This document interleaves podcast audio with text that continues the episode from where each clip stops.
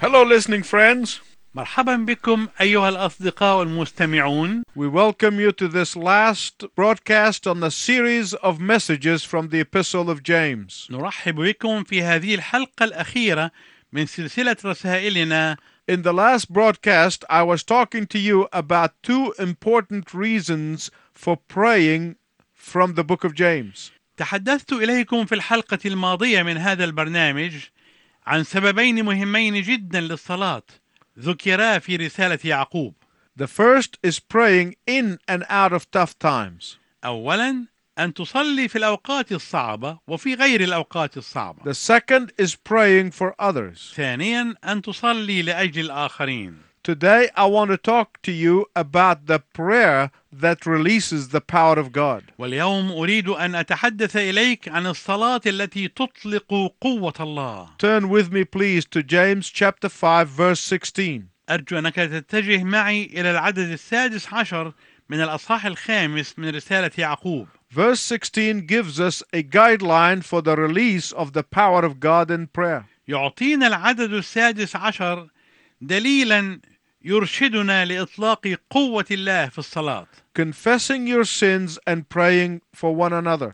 الاعتراف بخطاياك والصلاة بعضنا لأجل بعض Now, some people interpret this to mean that believers should get together and hang out their dirty laundry so that everyone will know what they've done.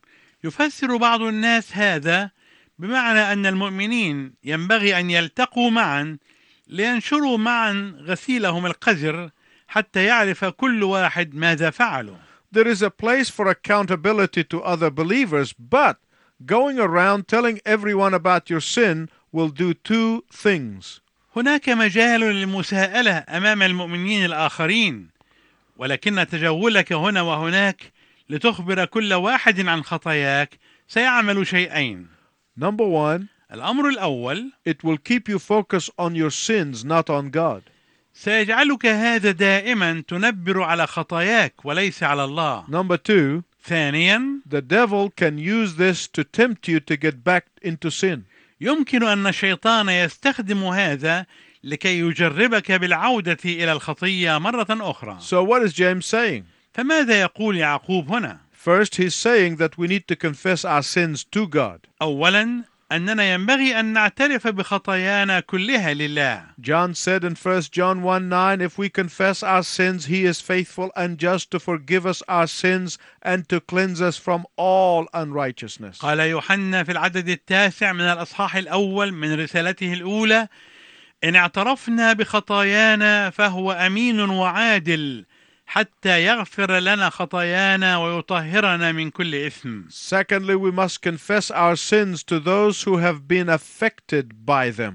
ثانيا ينبغي أن نعترف بخطايانا لأولئك الذين تأثروا بها وأضيروا بها Thirdly, we must never confess sin beyond the circle of the sin influence. ثالثا لا ينبغي أن نعترف بخطايانا أبدا أبعد من الدائرة التي تأثرت بخطايانا Private sin requires private confession to the individual who was wronged. فالخطايا الشخصية تتطلب اعترافا شخصيا للفرد الذي أسيء إليه Why is confessing our sins to God and to those against whom we have sinned critical for the release of God's power in prayer? لماذا يعتبر اعترافنا بخطايانا لله ولأولئك الذين أخطأنا ضدهم شرطا أساسيا لإطلاق قوة الله في الصلاة I want to give you three things. أود أنني أقدم لكم ثلاثة أشياء Number one, أولا unconfessed sin puts a barrier between us and God.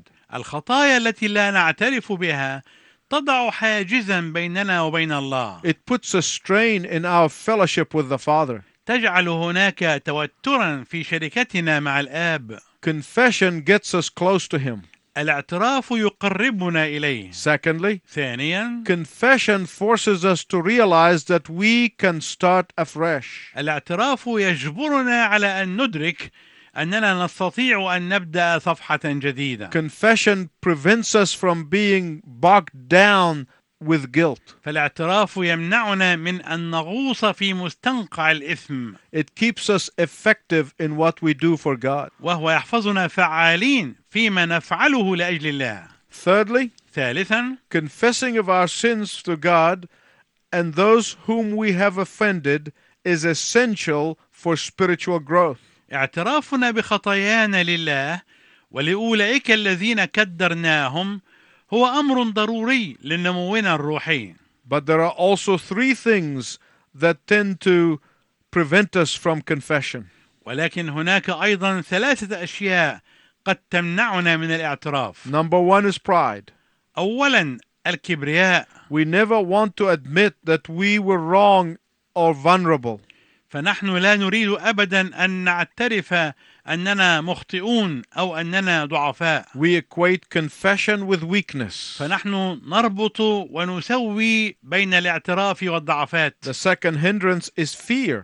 المعوق الثاني هو الخوف Fear keeps us timid, lest our confession will not be met with adequate forgiveness. الخوف يجعلنا جبناء خشية ألا يقابل اعترافنا بالغفران المناسب And the third hindrance is dishonesty. المعوق الثالث هو عدم الأمانة We just don't want to admit to God or to a person that we wronged that we have failed.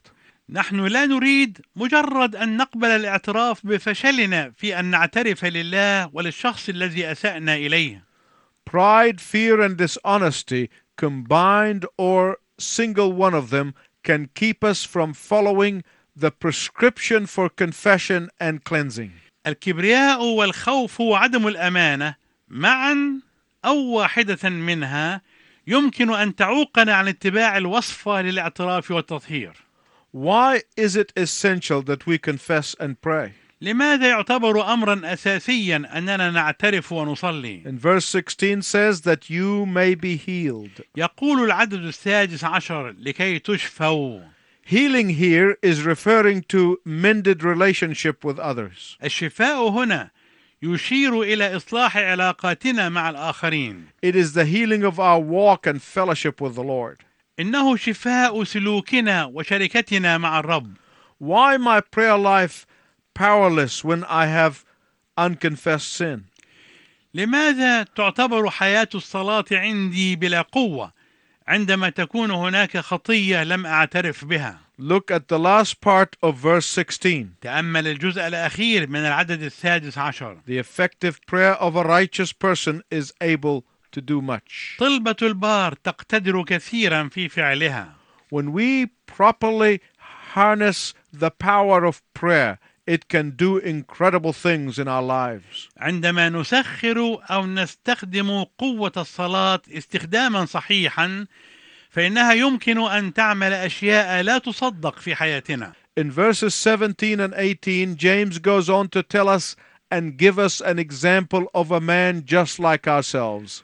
ويستطرد يعقوب في العددين السابع عشر والثامن عشر ليخبرنا ويعطينا مثالا لإنسان مثلنا تماما A man who knew how to harness the power of prayer. ولكن هذا الإنسان عرف كيف يستخدم قوة الصلاة This man knew what it meant that the prayer of the righteous man can achieve much. لقد علم هذا الإنسان معنى أن طلبة البار تقتدر كثيرا في فعلها Later after this broadcast, let me suggest that you read 1 Kings chapter 17 and 18. دعني أقترح عليك أيها المستمع الكريم بعد إذاعة هذه الحلقة من هذا البرنامج أن تقرأ الأصحاح السابع عشر والأصحاح الثامن عشر من سفر الملوك الأول in order to see how this prophet of God, Elijah, learned to release the power of God in prayer. وسوف ترى هناك كيف تعلم نبي الله إيليا أن يطلق قوة الله في الصلاة Let me give you a quick summary here. دعني أقدم لك موجزا سريعا هنا When the evil king Ahab and his equally evil wife Jezebel ruled Israel, عندما كان الملك الشرير آخاب وزوجته المعادلة له في الشر يحكمان إسرائيل they caused the nation to compromise and go away from God. قادا الأمة إلى أنصاف الحلول والى البعد عن الله Elijah prayed that there would be no rain for three and a half years. فصلى ايليا الا تمطر فلم تمطر ثلاث سنين وسته اشهر And so it was. For three and a half years, not a drop of rain fell. وهكذا لم تسقط قطره مطر واحده لمده ثلاث سنين وسته اشهر It was a national disaster. وكانت هذه كارثه قوميه And God permitted this in order to teach that evil king and evil queen and all those who followed them into idol worship that God is the Lord and he cannot be mocked. وقد سمح الله بهذا لكي يعلم الملك الشرير والملكة الشريرة وكل أولئك الذين تبعوهما إلى عبادة الأصنام أن الله هو الرب وأنه لا يشمخ عليه ولا يسخر منه After three and a half years of drought, Elijah returned and challenged the false prophets of Baal. وبعد ثلاث سنين وستة أشهر عاد إيليا وتحدى الأنبياء المزيفين وكهنة آلهة البعل إلى وقفة مواجهة The confrontation will show whose God is the true God. وكانت المواجهة ستبين إله من هو الإله الحقيقي At the top of Mount Carmel, Elijah summoned 450 priests and 400 prophets, and with confidence in the God of Israel, Elijah challenged them. وفوق جبل الكرمل استدعى إيليا 450 كاهنا و400 نبي وتحداهم إيليا وهو واثق في إله إسرائيل He told them to build an altar for their God طلب منهم أن يبنوا مذبحا لإلههم and offer a bull on the altar. وأن يقدموا ثورا على المذبح And if Baal heats up the sun and sends up fire, takes your offering, then Baal is God. فإذا سخن البعل الشمس وأرسل نارا تلتهم تقدمتهم يكون البعل عندئذ هو الله And Elijah said, And I'll do the same to Yahweh my God. وقال إيليا أنه سيعمل نفس الشيء بالنسبة ليهوى إلهه And if he sends fire to consume my offering, then he is God. فإذا أرسل نارا تلتهم تقدمته حينئذ يكون هو الله About nine o'clock in the morning, the prophets of Baal started praying. وبدأ أنبياء البعل يصلون حوالي الساعة التاسعة صباحا Few hours later, they were wailing and dancing and shouting and screaming. وبعد ذلك بقليل كانوا ينتحبون ويرقصون ويصيحون ويصرخون Then on high noon, there were no sign of smoke. وعند الظهيرة وبعد أن جاد الظهر لم تكن هناك علامة أي دخان Elijah, confident in Jehovah God, began to mock them. وبدأ إيليا وهو واثق في يهوى الله بدأ يسخر بهم He said, You need to shout louder. وقال لهم ادعوا بصوت عال Perhaps your God is in deep thought. Scream to get his attention. لعل إلهكم مستغرق في فكر عميق اصرخوا لتلفتوا انتباهه He is probably just busy or traveling, أو ربما كان مشغولا أو في سفر or probably he's asleep. You must wake him up. أو لعله نائم فيتنبه As Elijah taunted them, they got themselves whipped into a frenzy. وبينما كان إيليا يوبخهم بطريقة ساخرة ضربوا أنفسهم بالسياط في جنون Shouting louder and slashing their wrists, وصرخوا بصوت أعلى وتقطعوا حسب عادتهم running around and around, they were pleading for Baal to send fire, but Baal did not have a spark. وكانوا يجرون هنا وهناك يتضرعون إلى البعل أن يرسل نارا ولكن البعل لم يرسل حتى شرارة By 3 p.m., they fell on the ground in sheer exhaustion.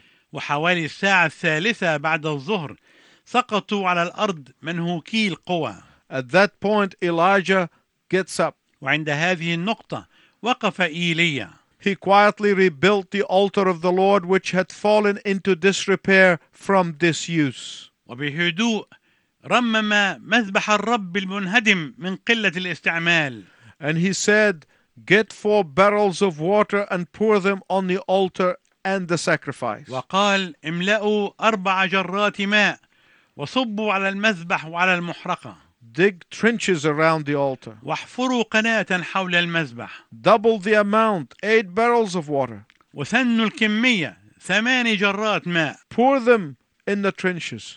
املأوا القناة ماء Get everything soaking wet so that it would be impossible to light fire. اجعلوا كل شيء مبتلا وممتلئا بالماء حتى يستحيل إشعال نار فيه Are you noticing Elijah's faith in God's word was complete? أرأيت كيف أن ثقة إيليا في كلمة الله كانت كاملة؟ His confidence was not in himself. لم تكن ثقته في نفسه He only knew too well of his own fears and weaknesses. كان يعرف مخاوفه وضعفاته جيدا For later on, we see him discouraged and despondent. لأننا نراه فيما بعد محبطا ومكتئبا ويائسا Oh, but not this time. ولكن ليس في هذه المرة This time, Yahweh had spoken, and Yahweh is not going to let him down. في هذه المرة كان يهوه قد تكلم ولم يكن يهوه يتخلى عنه Let me ask you a question. دعني أسألك هنا سؤالا How are you in the trusting area? ماذا عنك في مجال الثقة؟ Do you ask God for miracles هل تطلب من الله المعجزات؟ and then spending every waking moment removing the obstacles so that He can answer your prayer? ثم تظل في كل دقيقة تزيل المعوقات حتى يستطيع أن يستجيب لصلاتك؟ Do you ask God for supernatural intervention? Then you try to make things easy for God? هل تطلب من الله تدخلا فائقا للطبيعة ثم تحاول أن تجعل الأمور سهلة بالنسبة له؟ Not Elijah. لم يفعل إيليا هكذا He did none of that. لم يفعل شيئا من هذا القبيل He esteemed God too much to try to help him. لقد كان تقديره لله أعلى بكثير من إحساسه أنه يحتاج إلى محاولة مساعدته He knew that his God was totally powerful. كان يعلم أن إلهه قوي تماما He knew that if God said he would do something, he would do it. وكان يعلم أن الله إذا قال إنه سيفعل شيئا ما فلا بد أن يفعله Far from making it easy for God, he made it triply difficult. فبدلا من أن يجعل الأمر سهلا أمام الله جعله أصعب ثلاثة أضعاف Then he offered a quiet prayer. ثم صلى صلاة هادئة Read about it later in 1 King 18 36 and 37. اقرأ عنها فيما بعد في العددين السادس والثلاثين والسابع والثلاثين من الأصحاح الثامن عشر من سفر الملوك الأول He said, O Lord God of Abraham, Isaac, and Israel, قال أيها الرب إله إبراهيم وإسحاق وإسرائيل let it be known today that you are God in Israel, ليعلم اليوم أنك أنت الله في إسرائيل and that I am your servant and have done all these things at your command. وأنني أنا عبدك وبأمرك قد فعلت كل هذه الأمور Answer me, O Lord, answer me, so that these people will know that you, O Lord, are my God. استجبني يا رب استجبني ليعلم هذا الشعب أنك أنت الرب الإله and that you are turning their hearts back again. وأنك أنت حولت قلوبهم رجوعا And at that moment, a mega bolt of fire flashed from the sky and ignited the animal sacrifice on the altar. فسقطت فورا نار الرب من السماء وأكلت الذبيحة الحيوانية والمذبح Even the water that was in the trenches evaporated from the heat. حتى المياه التي كانت في القناة تبخرت من شدة الحرارة The Lord is God, the Lord is God, shouted all of the timid, frightened Israelites who were waiting in the distance. فهتف كل الإسرائيليين الخائفين الجبناء الذين كانوا ينتظرون من بعيد هتفوا قائلين الرب هو الله الرب هو الله Because sin had to be dealt with and cut off from the land. ولأنه كان لابد للخطية أن يقضى عليها وأن تستأصل من الأرض The prophets of Baal were slaughtered. ذبح أنبياء البعل Elijah then cautioned Ahab to head up for the hills, for the rain is coming. وحينئذ قال إيليا لأخاب أن يصعد إلى التلال لأن المطر قادم What did Elijah do? ماذا فعل ايليا؟ He prayed again. صلى ثانية Earlier, Elijah prayed for the rain to stop, and it stopped. كان ايليا قد صلى من قبل ان يتوقف المطر فتوقف And now he is praying for rain to come. والان هو يصلي لكي ياتي المطر He prayed fully expecting his prayer to be answered. وصلى وهو متوقع تماما ان صلواته تستجاب Now that the purpose of the drought had been fulfilled and that the people returned to God, وذلك لان القصد من الجفاف قد تحقق ورجع الناس الى الله so Elijah kept on sending his servant to bring him a weather report. ولذلك ارسل ايليا غلامه لياتيه بتقرير عن حاله الطقس Six times, in fact, he went out and he looked at the sky and he could not find a cloud in the sky. وصعد الغلام ست مرات وتطلع الى السماء ولم تكن هناك سحابه في السماء Do you think Elijah was discouraged? هل تظن ان ايليا شعر بالاحباط والياس No. لا The first time, المره الاولى and the second time, والمره الثانيه and the third time, والمره he الثالثه sent him for fourth time, ارسله للمره الرابعه and the fifth time, والمره الخامسه and the sixth time. والمره السادسه Now, by that time, Elijah would have given up. والان كان ايليا معذورا لو انه يائس في المره السادسه But no, ولكن لا this is the God of heaven and earth that we are talking about, and he will keep his word. فهذا هو إله السماء والأرض الذي نتحدث عنه ولا بد أن يحافظ على كلمته وأن يفي بوعده But he will do it in his time. لكنه سيفعل ذلك حسب توقيته Finally, the seventh time, the servant comes back reporting that there is a cloud the size of a man's hand. وأخيرا جاءه غلامه في المرة السابعة وهو يقول هو ذا غيمة صغيرة قدر كف إنسان And that's all Elijah needed to hear. ولكن كان هذا هو كل ما كان إيليا محتاجا أن يسمعه He said, Okay, go out and get the umbrellas. فقال أيها الرفاق أحضروا مظلاتكم Elijah's prayers were answered. لقد استجيبت صلوات ايليا Let me give you this advice دعني اقدم لك هذه النصيحه pray the will of God, صلي بحسب اراده الله pray the timing of God. وصلي بحسب توقيت الله Listen to what James is saying. اسمع ماذا يقول يعقوب Elijah was a man with the same nature as we are. كان ايليا انسانا له طبيعه تماثل طبيعتنا Elijah was a human with the same nature as we are. كان ايليا انسانا مثل اي واحد منا He was no better or worse than any of us who know the Savior. لم يكن ايليا افضل او اسوا من اي واحد منا نحن الذين نعرف المخلص Yet the Lord answered his prayers because he prayed according to the will of God. ومع ذلك فقد استجاب الرب لصلواته لأنه صلاها طبقا لمشيئة He الله trusted God, he believed God, he waited upon God. لقد وثق في الله وصدق الله وانتظر الله Fourthly and finally, in verses 13 and 20, pray for faithfulness. ورابعا وأخيرا يطلب منا يعقوب في العددين التاسع عشر والعشرين أن نصلي من أجل الأمانة Do you know someone who has wandered from the truth? هل تعرف إنسانا ضل عن الحق؟ Do you know someone who has wandered away from the Word of God? هل تعرف إنسانا ضل بعيدا عن كلمة الله؟ Do you know someone who has drifted away from fellowship with God? هل تعرف إنسانا انحرف بعيدا عن الشركة مع الله؟ Do you know of a backsliding Christian? هل تعرف مسيحيا مرتدا؟ Pray for them. صلي لأجلهم Don't give up on them لا تيأس أبدا بشأنهم and seek to help turn them back. وحاول أن تساعدهم على الرجوع If you're going to help an erring brother or sister, you must have an attitude of love.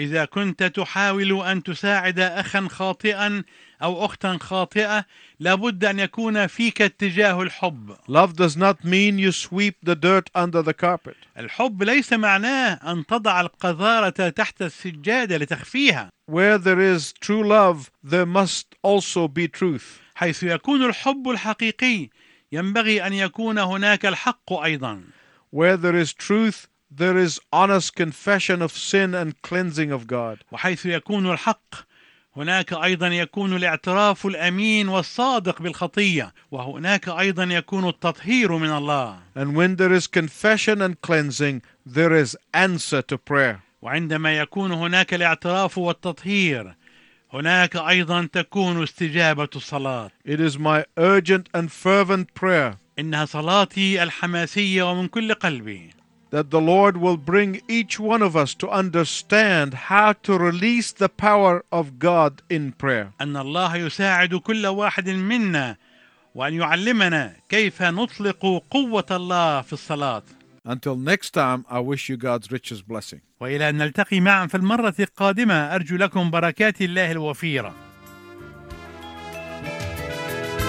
هو الرب الرب هو هو الحب الحب هو هو الرب الرب هو هو الحب الحب هو وليس سوى إله عظيم رحيم كريم عليم بكل شيء هو إله عظيم رحيم كريم عليم بكل شيء هو لن نتراجع وعد حر لن يغلبنا أبدا شر لن نتراجع وعد حر لن يغلبنا أبدا شر نحن نرجو منه البر ويعطي لنا كل شيء هو إله عظيم رحيم كريم عليم بكل شيء هو إله عظيم رحيم كريم عليم بكل شيء هو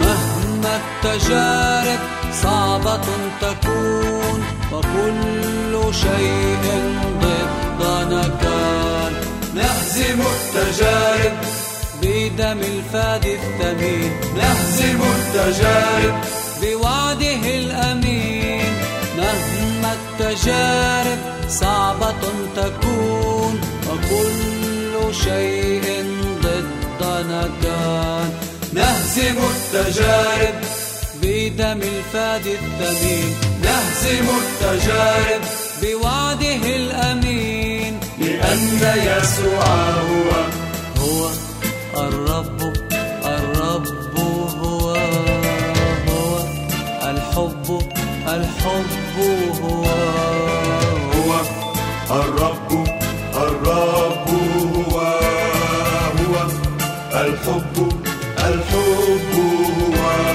وليس سوى